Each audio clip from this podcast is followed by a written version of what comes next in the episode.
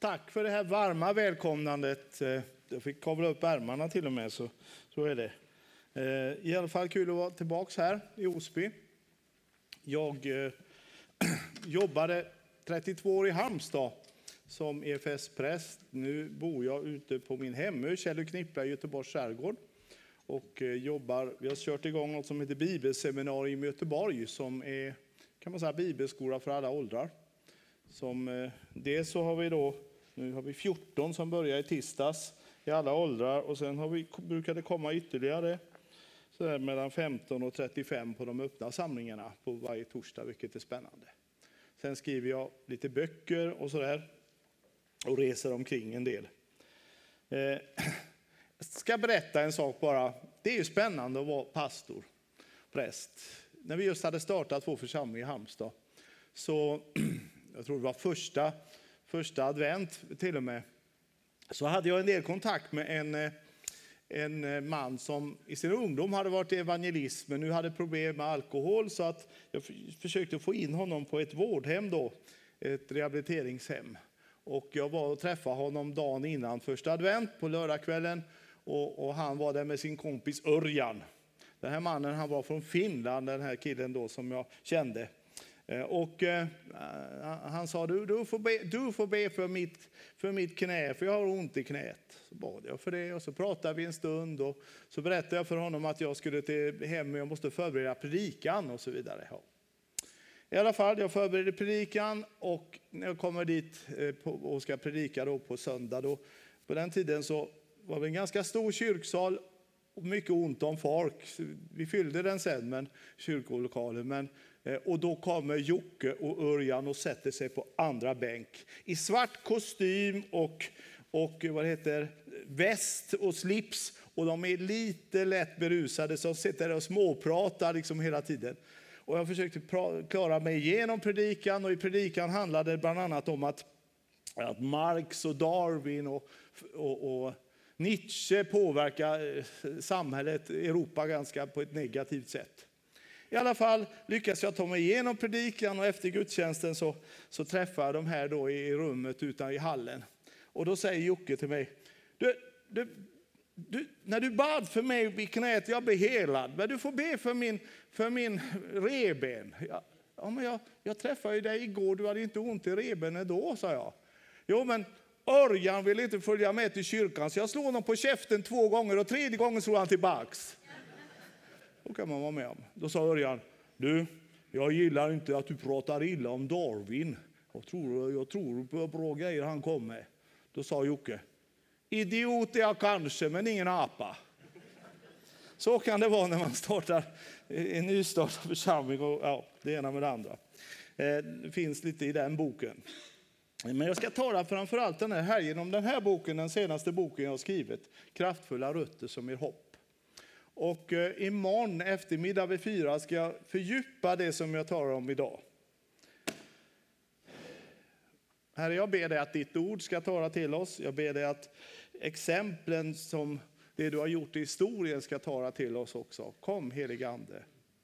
Amen. Ska vi se. Ja. Våldet och brottsligheten har försvunnit helt från vårt samhälle. Alla som har varit missbrukare är nu fria från sitt missbruk.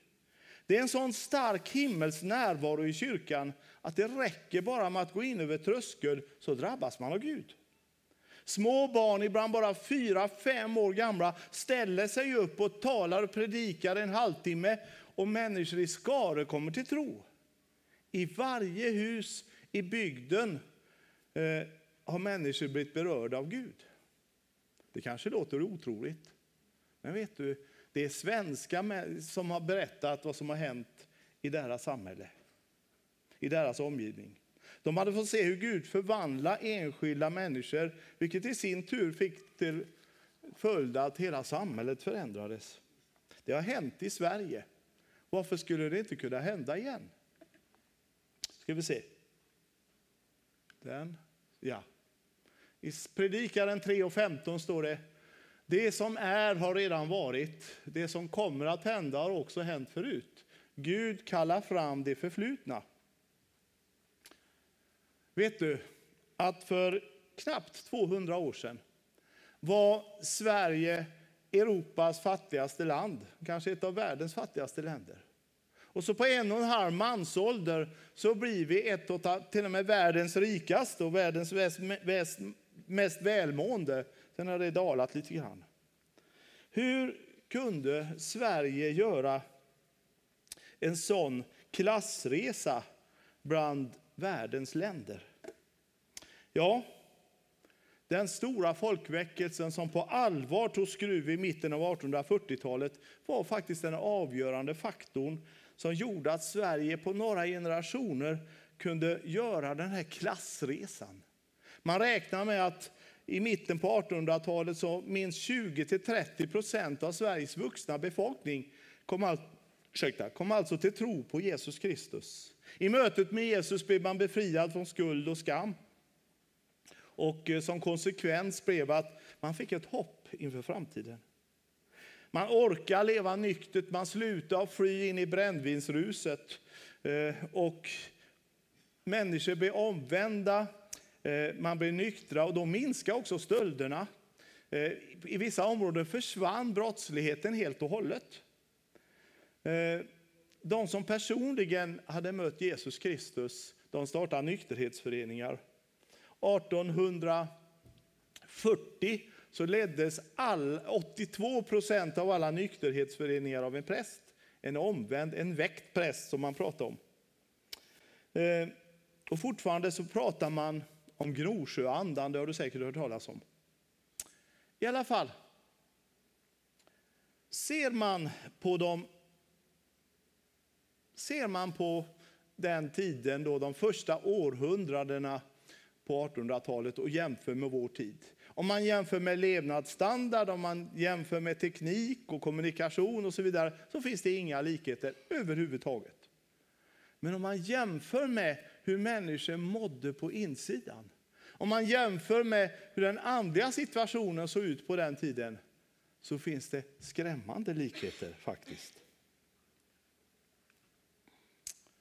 Då, liksom nu, så eh, upplevde många människor sig små och hjälplösa i ett samhälle som man inte kunde påverka så mycket. Då som nu var den psykiska ohälsan mycket stor bland vanligt folk. Då hittar man flyktvägar i form av alkohol för att orka leva. Det var framförallt brännvinet.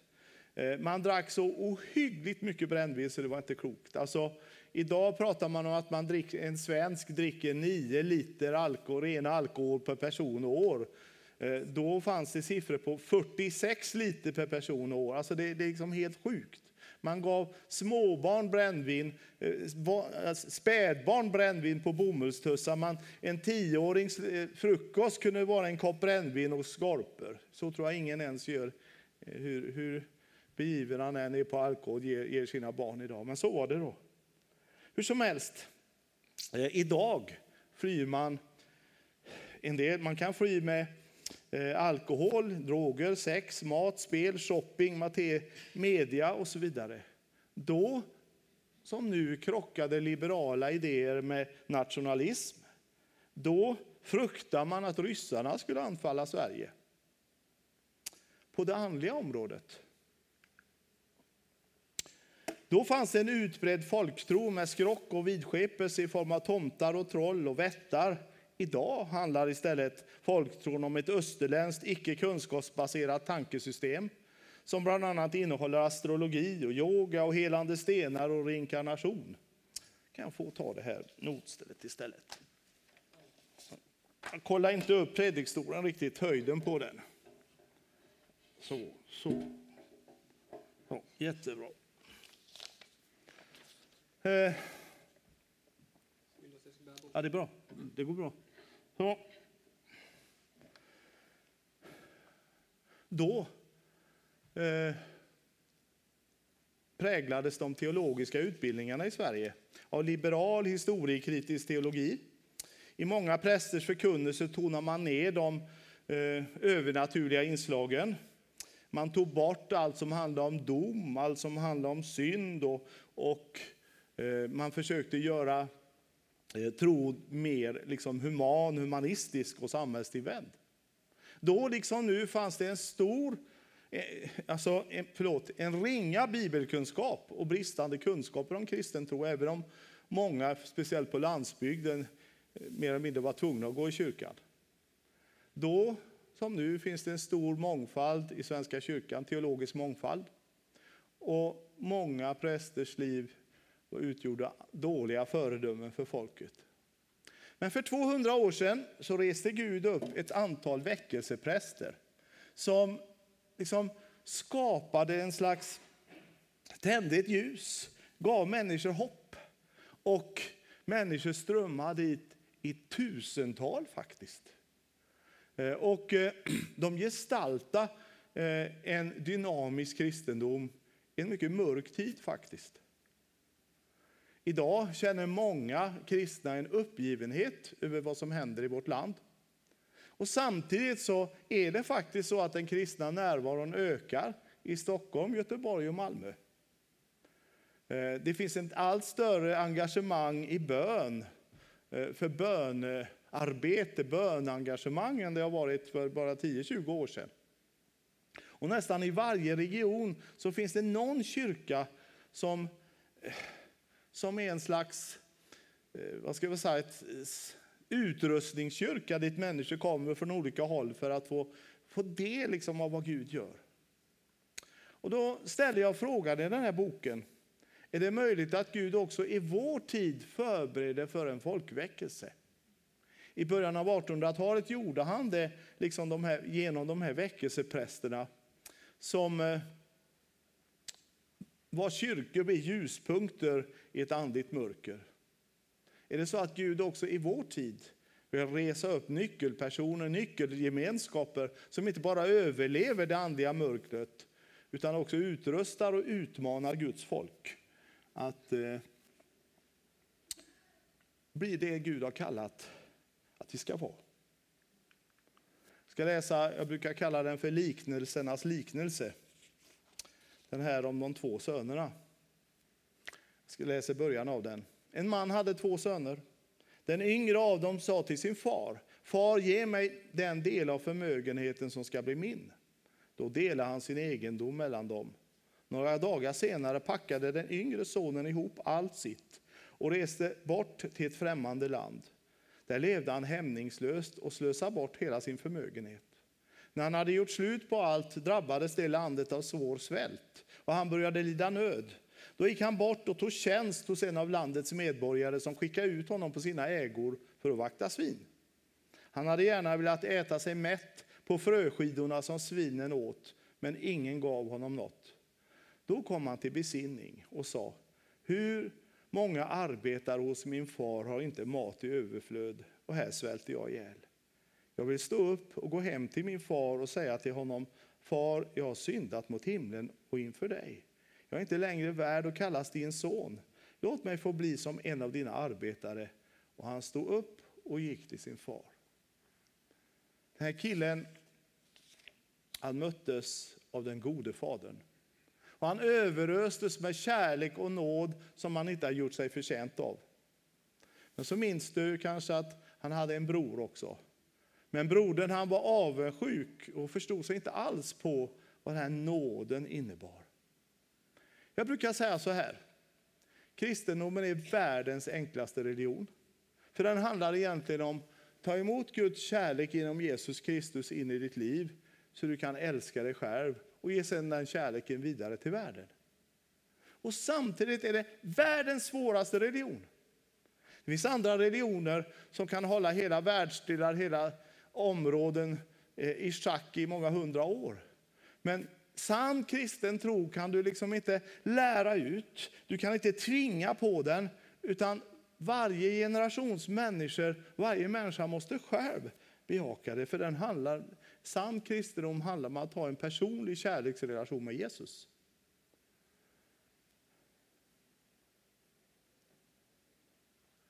Medan andra religioner då handlar om lagiskt inlärning eller tvång eller hot eller liknande. Så, så äkta kristendom handlar liksom om att jag får den här kärleksrelationen med Jesus. Och jag vill säga det här att sann kristendom handlar om att jag på något sätt gör någon liknande erfarenhet som den förlorade sonen. Det behöver inte innebära att du behöver bli missbrukare eller något i den stilen. Men ändå en erfarenhet att jag i mitt väsen är eh, kan liksom aldrig möta en helig Gud. I mitt väsen, sån som jag egentligen är. Inte en suck att jag på något sätt med goda gärningar eller med någonting skulle på något sätt kunna behaga Gud. Utan det är bara Jesus. Det är bara nåden det handlar om. Det är vad evangeliet handlar om. Problemet är att vi har så svårt med det här. Och du kan läsa i gamla testamentet, i nya testamentet, i kyrkohistorien samma sak. Gång på gång så ser vi liksom när, när människor lever nära Herren, i en nära relation med Herren, då går det bra för församlingen, för gemenskapen och ofta smittar det av sig på hela samhället runt omkring. Men så efter ett tag så, så, så glider vi bort på något sätt. Eh, och så får Gud sända profeter eller ledare som gång på gång för människor tillbaka till den här intimiteten. För nu ska jag säga någonting som du inte gillar. Ingen gillar att höra det jag säger nu. Vet du vad det är? Jo, alla av oss, alla av oss tenderar att bli som den hemmavarande sonen. Som tar nåden för självklar. Att nåden blir en självklarhet. Och så fort nåden blir en självklarhet, då är det vi som ska fixa kristendom och det är vi som ska ordna det. Men det handlar liksom om honom, vem han är och vad han har gjort. Luther han sa att Eh, Kristus, att predika Kristus det är en rätt balans mellan lag och evangelium. En rätt balans mellan den helige guden och den nådefulla guden. Så att därför så är det helt naturligt att, att kristendom kommer alltid att gå så här upp och ner och upp och ner. Eh, den kristna kyrkans liv ska jag säga. Och jag läste ganska mycket böcker och höll på med det här innan jag skrev den här boken. Men det som är fascinerande det är det att det är lätt att tro så här att en väckelse bara kommer. Och så helt plötsligt, så ungefär som en Facebookgrupp, nu enas vi oss om, nu gör vi detta och detta och så händer det massa grejer. Hemma på ön där jag kom så kom den här vita valen, har ni hört talas om den? Eh, han som heter Vladimir som började upp i Norge, de hittar honom i Norge med, med en kamera på huvudet, fast, fastspänd på huvudet och så har han varit längs hela kusten. Och det räckte bara att någon la ut en bild på han, nu är valen i Källeknippla. Var det någon la ut på Facebook. Och så vi rusade iväg och det var 20-30 personer där mitt i regnet som tittade på Vladimir. Men så är det liksom inte med väckelse. När Gud gör sitt verk så kallar han människor. Han kallar enskilda människor. Eh, nu kallar jag dig in i det. Eller det, eller det. Och när en människa säger ja till Gud, det Gud vill göra, så, så eh, på något sätt skapas det en rörelse utifrån de människorna som gör det. Eh, I den här boken så beskriver jag ett antal, några personer, eh, och de är faktiskt inte så många, men jag beskriver några av dem Eh, som jag kallar för svenska hjältar. Och eh, de bar så att säga väckelsens DNA-kod 10, 20, 30 år innan den bröt ut i full skala. Så väckelsen fanns där redan liksom, eh, på olika platser i Sverige faktiskt i liten, liten lokal skala innan den bröt ut. Och eh, nu ska jag prata om en av de riktigt stora hjältarna. Jag tror inte så många har hört talas om Per Brandell. Per Brandell han var en bonddräng han hade bedjande föräldrar. Han bodde uppe i en by utanför Piteå uppe i Norrbotten. En dag var han och hans kompisar på en danstillställning på en loge. Och de drack en del och så vidare. Men plötsligt så drabbas han av Gud. Och han ställer sig på dansbanan och tystar musiken och så predikar han för sig själv och sina kompisar. Eh, och eh, det startas då en rörelse, en väckelse. Den är väldigt lagisk till att börja med, men så får man ta på Luthers skrifter så blir den mer evangelisk. Och den väckelsen sprider sig norrut till Luleå, Kalix och så vidare. Den sprider sig söderut till Västerbotten och den här Brandell, bonddrängen, Eh, det var en präst som såg att han hade läshuvud och ledaregenskaper så han bekostade den här killens studier och han kom så småningom att bli präst i Nora, precis norr om Höga Kustenbron, om ni känner till. Den här Nora kyrkan den rymmer 2000 pers. Den ligger mitt ute i ingenstans, så att säga, där inga folk bor. Men varje söndag var den fullsatt. Men vet du? Att, eh, jag ska också säga att en av dem, en, hans bästa kompis hette Anders Eriksson. Bytte senare namn till, till Rosenius och blev far till en EFS och väckelsens liksom, teolog, folkväckelsens teolog Karl-Olof Rosenius. Men vad jag vill komma till så är det att fortfarande eh, har religionssociologer gjort en undersökning och funnit att 200 år senare kan man fortfarande urskilja ett bibelbälte som börjar vid Höga Kustenbron och sträcker sig ända upp till Treriksröset, 85 mil. Och ytterst handlar det som vi fortfarande ser efter 200 år, om en mans som sa ja till Guds kallelse, som gick in i det Gud visade. Det är ganska starkt. Jag ska tala om en smålänning. Han heter Peter Lorenz Ellegren. Han var Växjö stifts duktigaste präst. Fantastiskt duktig predika. Problemet var bara att han, så som många andra präster och vanligt folk, var en suput. Så att han hade faktiskt 11 prästtjänster på 17 år. Han flyttade runt på olika ställen. Så småningom hamnade han i, i Hälleberga som ligger, om du tänker Kalmar, Växjö, på mitten och så lite uppåt. Så. Eh, och han kunde alltså supa måndag till lördag eftermiddag eh, och så gick han undan och så förberedde en, och hade en bra predikan söndag förmiddag. En lördag eftermiddag när han satt och söp på värdshuset så sa han till sina kompisar, skriv ner en lapp, vad som helst, en mening vad som helst. Och jag lovar att jag ska inte titta på den här lappen förrän jag går upp i predikstolen. Så gjorde han. Så på väg upp i predikstolen så vek han upp, tittade han på lappen och så stod det 18 000 jävlar. Och han börjar med predikan med att säga, inte ens 18 000 jävlar kan förneka Jesu uppståndelse. Så hade han en bra predikan. Men det här gick ju inte i längden. Så småningom så blev han eh, suspenderad för att han var full i samband med ett dop. Fortsatte att leva om. Eh, vid ett tillfälle så var han på en gästgivargård som för övrigt idag finns uppe på Skansen. Men det låg inte så långt från Hälleberga. Och där eh, festade de och så sen på kvällen gick han på sitt rum och skulle lägga sig. Och när han är där i sitt rum så upplever han, får han en syn där han själv upplever att han är i helvetet. Han upplever att det är en kamp mellan, om hans liv. Han kommer in i en otrolig gudsfruktan. Och han hade fyra månader av kamp ända tills han får ta på nåden. Eh, han får ta på att den som kastar sig i frälsarens armar kan få del av Guds nåd. Och den mannen kommer då tillbaks efter fyra månader till Hälleberga. Och hans kompisar sa nu att den där omvändelsen den blir nog kort. Sa de.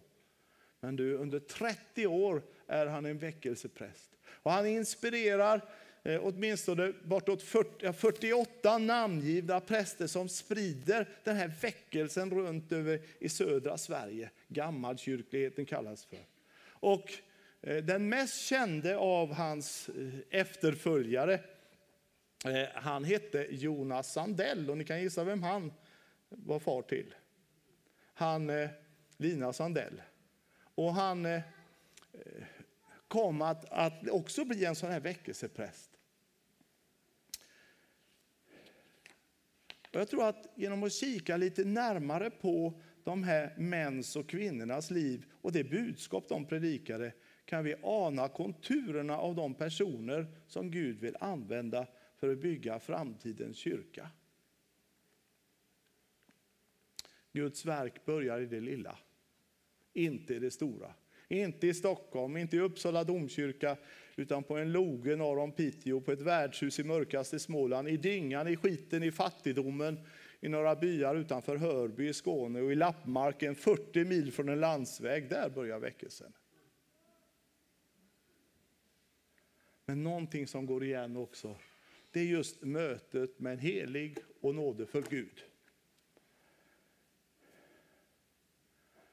Alla av de här som blev de här nyckelpersonerna i de olika väckelserörelserna som gick fram hade gjort, en, som jag var inne på, någon form av förlorade sonerfarenhet. En upplevelse av oförtjänt nåd. Och den människan som på något sätt har, har fått se sig själv i Guds ljus blir aldrig densamme. Den människan som verkligen har mött den helige guden men också mött hans nåd i Jesus Kristus. För den människan blir inte Jesus bara någon litet lyckopiller eller någon som kan hela mig eller vägleda mig. Utan för den människan blir Jesus livets centrum.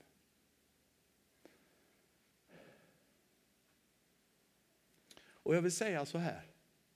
En människa kan vara med på, jag, jag, vi har själv haft en i vår kyrka. Vi hade, 20, vi hade 27 påskkonferenser i vår kyrka i, Halmstad med upp till 900 deltagare. Eh, och så vidare. Så jag, jag har varit med om och sett mycket spännande grejer och härligt. Men jag vill säga så här. En människa kan vara med om härliga konferenser. Hon kan uppleva nådegåvor, hon kan känna varma kärleksströmmar i sin kropp. Hon kan uppleva helande i sin kropp och falla i den heliga Andes kraft.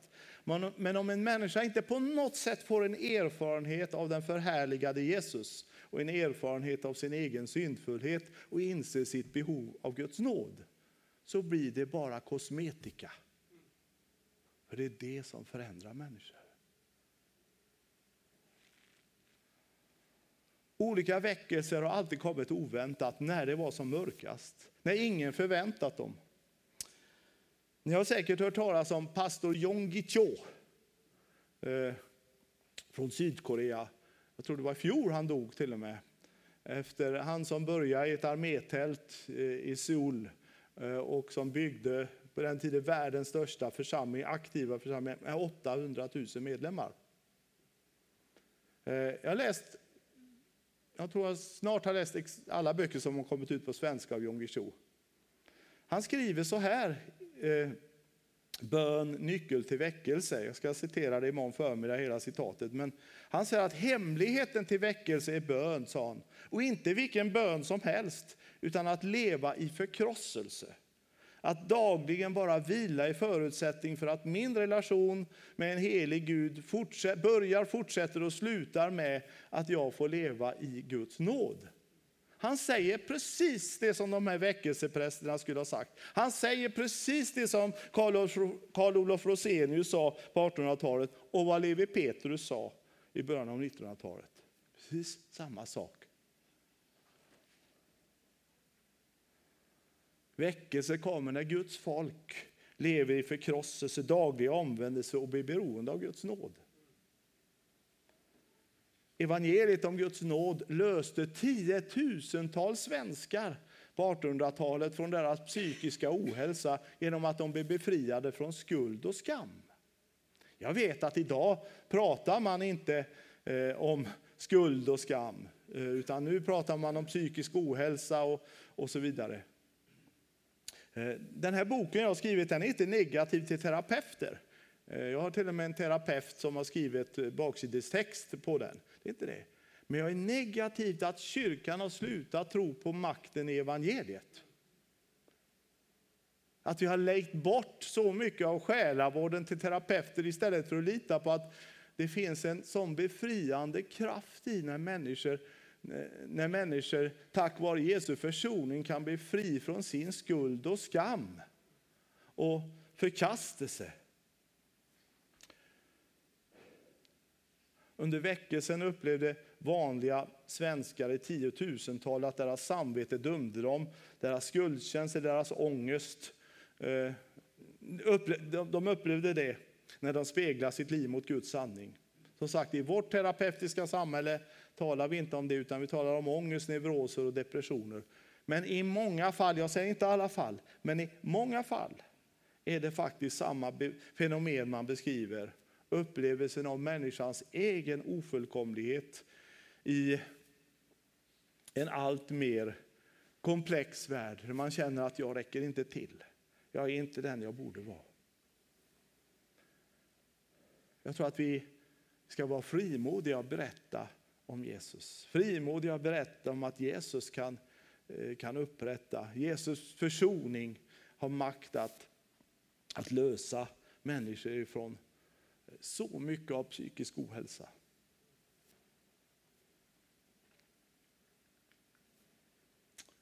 Bön finns med i alla väckelser. Bakom alla stora mäns och kvinnors omvändelse finns det en förebedjare. Förebedjarna som kanske aldrig har stått i rampljuset. Förebedjare som har haft Herrens hjärta för sitt folk, som har sett hur djävulen förtrycker Guds folk och bett att Gud ska resa upp personer, män och kvinnor, som kan bli en Moses, eller Brandell, eller Wisselgren eller Lina Sandell Berg. Eh, och jag tror att väckelsens bön, det är inte vilken bön som helst. Det handlar inte om att hur mycket tid ska vi ta nu, hur många timmar ska vi be för det ska hända. Det är inte det det handlar om. Eh, jag tror att alla av oss har varit med på odynamiska bönesamlingar där det bara känns tungt. Ursäkta att jag säger det. Jag tror att bön handlar om att komma nära Guds hjärta. Det står så här om du vet, Abraham i berättelsen om, om Sodom och Gomorra. Då säger Herren så här, jag kan inte dölja för Abraham vad jag tänker göra. Om du lever nära någon, så, alltså jag har gift med min fru i 45 år nu och det är klart att hon vet hur jag tänker. Och jag, jag har svårt att inte berätta för, för henne vad jag har varit med om och vice versa. Och så är det när du och jag lever nära Herren, så är det på något sätt, han kan inte dölja för dig vad han har på sitt hjärta. Så när vi söker Guds hjärta så visar han också vad vi ska be om.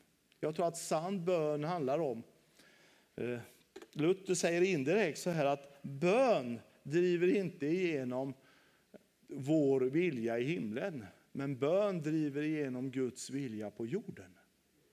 Och Det är en väldigt stor skillnad. Så att det handlar så mycket om att, att, att leva nära Guds hjärta, att höra Guds tilltal och att be de böder Gud kallar oss att be. John Wimber han sa, som en man som har betytt så mycket för kyrkan de sista 70-80 åren, eh, kyrkan över hela världen. Han sa så här i en av sina sista intervjuer. Jag frågade en gång en afrikan om vad som behövdes för att väckelsen bröt ut på 50-talet och vilka resultat de såg av den. Han svarade att väckelsen fortfarande betydde mycket för dem. Men, sa John Wimber, reste Gud upp några döda eller gjorde han några, gjorde han några stora under? frågade jag. Nej, men han renade oss från synd, svarade han. John Wimber skrev, jag grät i två dagar efter detta. Oavsett hur väckelsen kommer så kommer det komma en djup ånger över Guds folk och alla andra runt oss. En del människor menar att de kan be fram väckelse. Jag vet inte om det är sant. För Gud är inte bundet av att sända väckelse om folket inte gjort upp med sina synder. Sen lyfter jag fram någonting i boken, jag ska tala betydligt mer om det imorgon. Men vad som skett på en fysisk plats skapar förutsättningar för vad som kommer att ske längre fram. Det kan allra bäst illustreras i att det bergsmassiv där Abraham offrade, skulle offra sin enda son eh, för att relationen Gud-människa skulle bli bra. Det var samma bergsmassiv där Gud offrar sin enda son för att relationen mellan Gud och människa ska bli bra. Det var samma bergsmassiv. Eh, och eh, Moria berg, berget som Gud låter, som berget där Gud utser eller berget där Gud låter sig ses. Och det här fungerar ju också i negativ mening, för jag tror att många av oss har hört talas om att det står i, i veckotidningar eller på tv, man pratar om hemsökta hus. Vad är det? Jo, det har skett något ont i det huset och, och därför så finns liksom ondskan kvar på något sätt. Men det som slog mig när jag började fundera på allt det här, var just det här att gång på gång att det verkar som om Gud liksom har optionsrätt på, på, på vissa områden. Där väckelsen en gång har gått fram, där har den en tendens att återkomma.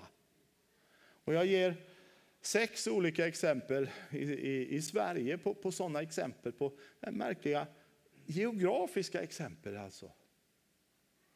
Eh, Piteå, Hörby, Hjälmseryd, Fiskebäck, Risseberga, eh, Torp och så vidare. I Gamla Testamentet så är det också intressant hur Gud... alltså, alltså, låt mig säga så här istället. Det finns väldigt få böner i Bibeln överhuvudtaget om väckelse. Har ni tänkt på det? Be att det ska komma väckelse. Däremot så handlar det många böner om att till exempel Paulus ber om förbön att han ska få vara så frimodig som han borde. I Gamla Testamentet har du ett antal exempel på hur människor ställer sig i gapet och ber. Nehemja till exempel. Han kommer inför Gud och säger Gud, ja, vi, jag och mitt folk har syndat. Också min faders hus, både vi. Moses ställer sig i gapet. Abraham ställer sig i gapet. Jeremia ställer sig i gapet. Daniel ställer sig i gapet och ber för sitt folk. Bekänner synder. Det jag hoppas med den här boken är att den ska leda till att kristna människor på plats efter plats söker Gud. Inte i första hand att be för alla de där ute utan fråga den där väckelsen som en gång fanns i Osby eller på den och den platsen, vad var det som gjorde att den stannade av? Var det högmod? Var det eh, att man tog nåden för självklar? Var det eh, splittring? Var, var det farisism? Var det otukt? Vad var det? Och ställa sig i gapet och säga Gud, förlåt. Som representant för den här församlingen, som representant för att bo på den här bygden, som bor i den här bygden, så ber jag om förlåtelse för detta. Det har du väldigt mycket stöd för i Bibeln, den typen av böner faktiskt. Ställa sig i gapet böner. Likt en gammaltestamentlig präst och be på det sättet. Och likt Kristus själv. Uppenbarelseboken talar om att i framtiden kommer det att bli en ohelig allians mellan de ekonomiska krafterna, samhället och ockultism. Och vi ser faktiskt hur vårt samhälle blir allt mer religiöst. Har ni tänkt på det? Inte bara att det har kommit in ursäkta, en miljon invandrare som är religiösa. Eh, vi ser idag hur, hur, hur religiösa, eh, alltså olika religiösa former kommer in på alla möjliga fronter. I yoga, eh, mindfulness, eh, meditation. Man säljer buddha-statyer på Hornbach eh, liksom, trädgårdsvaruhus i, i Göteborg till exempel. Buddha-statyer köper man där. Eh, och jag tror så här att vi kommer, och man räknar också för övrigt med att en tredjedel av alla svenskar är påverkade av new age tankegods. Inte, de aktiva new agearna är väldigt få, men eh, liksom tanken att man tror på reinkarnation eller tror på på helande stenar eller astrologi eller liknande. Minst en tredjedel av alla svenskar är påverkade av det. Så jag tror att vi kommer att få se, precis i linje med Uppenbarelseboken, att samhället blir mer andligt. Eh, och jag tror att i den tiden som, där vi lever så måste vi som Guds folk vara rustade. Eh, jag har bett för folk, jag bad en gång för en häxa hon hade varit häxa innan hon blev kristen, men det var en hel del befrielse efter det. Men hon eh, jag menar, berätta att hon hade en sån auktoritet så att hon kunde alltså tända eld på papper bara genom att titta på det. Klart, då, då räcker det inte att vi har gått fika, mina vänner. Det räcker inte att vi har mysiga kyrkor eller liknande, utan eh, i det Gud vill göra framöver så vill han rusta sitt folk. Rusta sitt folk att vi, får, eh, att vi förstår den auktoritet som Herren har gett oss i Jesu namn. Att eh, Gud kommer att... Det behövs en stark dimension av profetiska gåvor och gåvor av andlig urskiljning. Evangeliets segertåg över världen så följer man den Gud som är starkast. Och jag tror det kommer att bli så i Sverige också.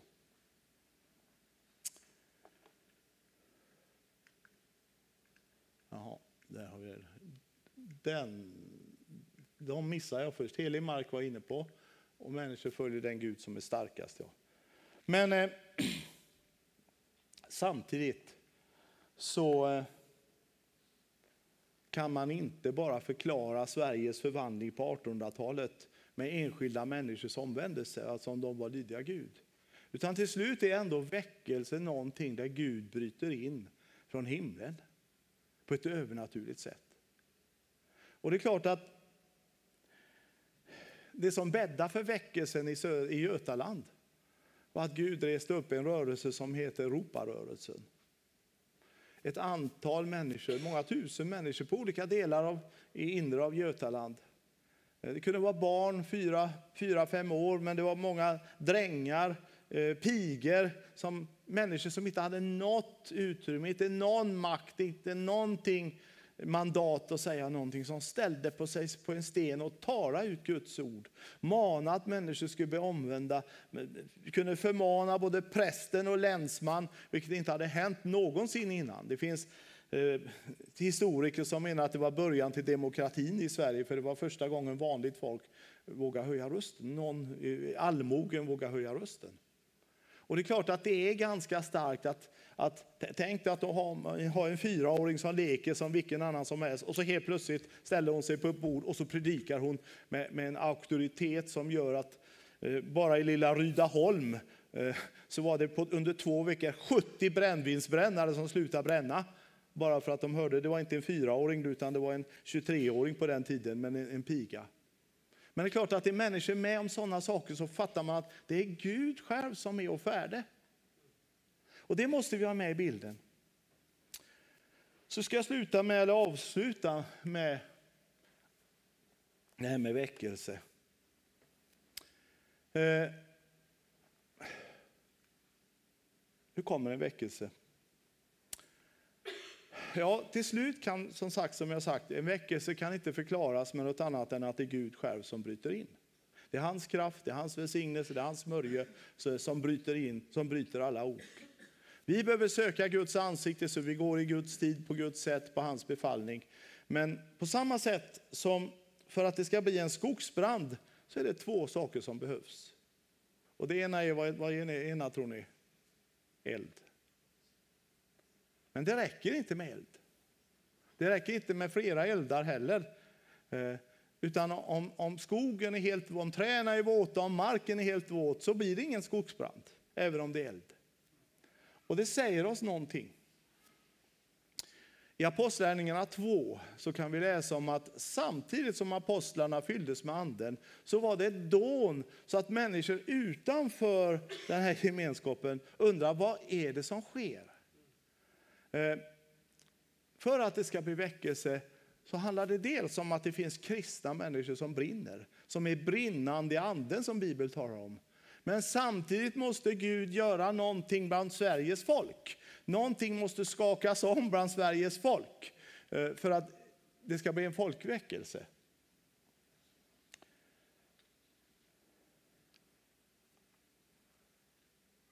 Man kan säga så här. När jag började jobba i den här branschen för över 45 år sedan så var det ändå ganska, relativt lätt eh, framförallt att se hur barn till kristna, föräldrar genom det kristna barn och ungdomsarbetet kom vidare och kom med in i kyrkan. Medan det var väldigt få faktiskt människor som, som kom till tro i vuxen ålder. Idag är det tvärtom. Dagen hade en artikel för inte så länge sedan att i princip hela eh, kristenheten har, har problem med barn och ungdomsarbetet. Däremot så ser vi ett antal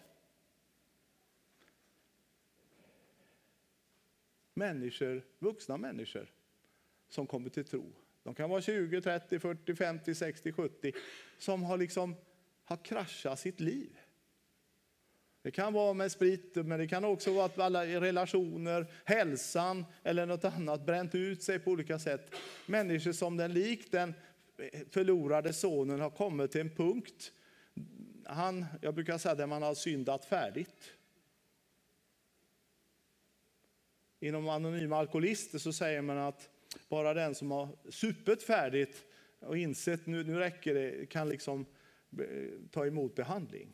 Och jag vill säga att många människor måste synda färdigt innan man kan ta emot nåden.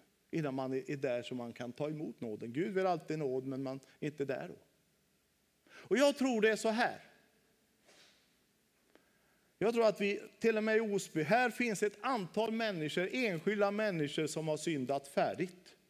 Som är tillgängliga. Som tillgängliga, om vi på ett kärleksfullt sätt presenterar och förmedlar Jesus, så är de tillgängliga och kan, kan möta Herren. Men jag tror inte att Sveriges folk har syndat färdigt. Jag tror inte än, ska jag säga, men det börjar skaka. De här skakningarna som jag tror är en del av yttersta tidens skakningar, de har börjat. Eh, pandemin skakade av många.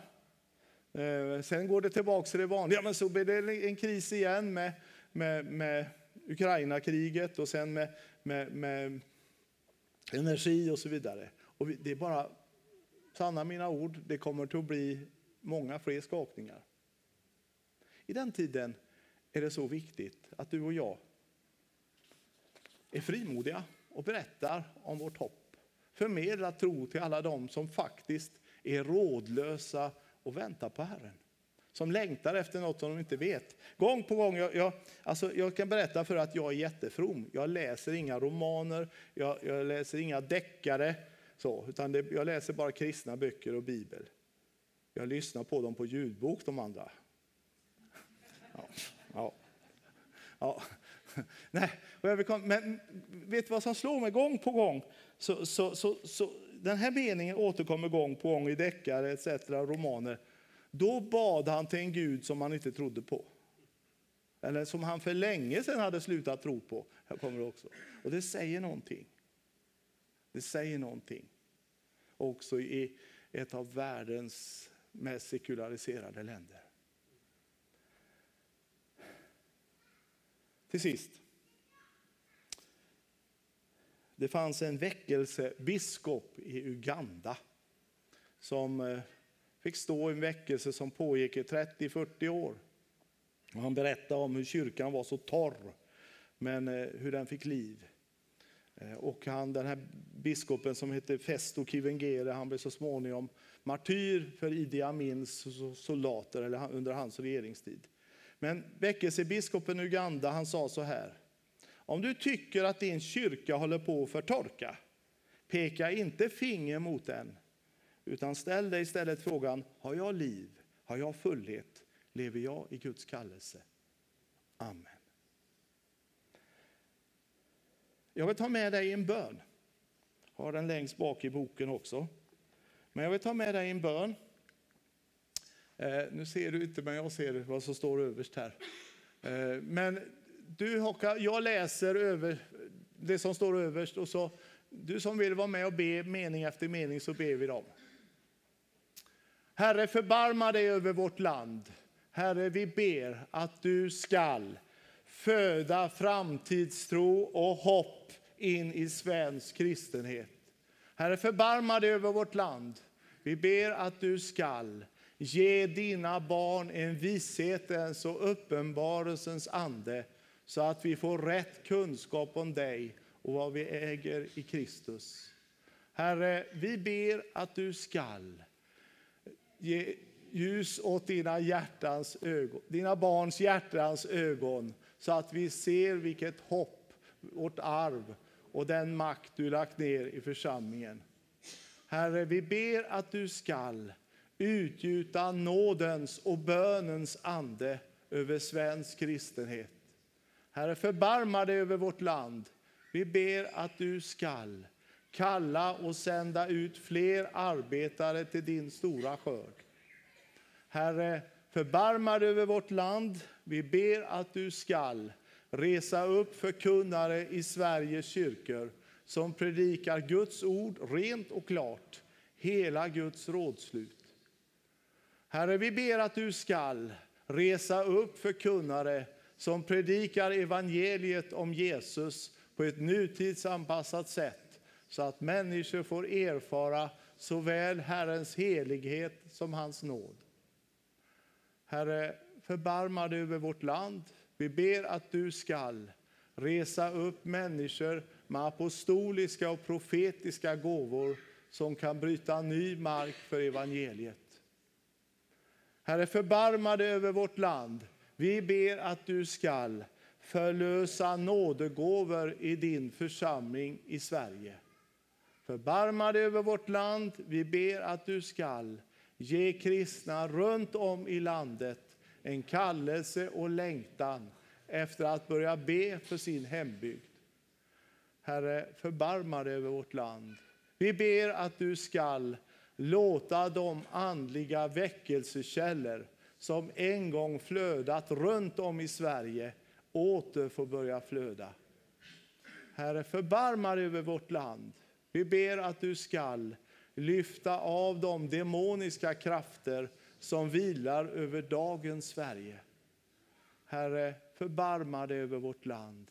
Vi ber att du på nytt ska komma med väckelse över vårt land så att svenskar i stora skaror blir omvända. Amen. Herren välsigne dig och bevara dig. Herren låter sitt ansikte lysa över dig och vara dig nådig. Herren vänder sitt ansikte till dig och ger dig av sin frid. I Faderns och Sonens och den heliga Andes namn. Amen. Och jag, det ska bli möjlighet till förbön nu och bönestationer. Jag kommer att stå här och smörja den med olja som vill bli smord med olja. Eh, olja är ett urgammalt symbol för den heliga Ande och som har funnits i kyrkan i alla tider. Eh, att bli fylld, att bli smord och att bli berörd av den heliga Ande. Och så får du fortsätta.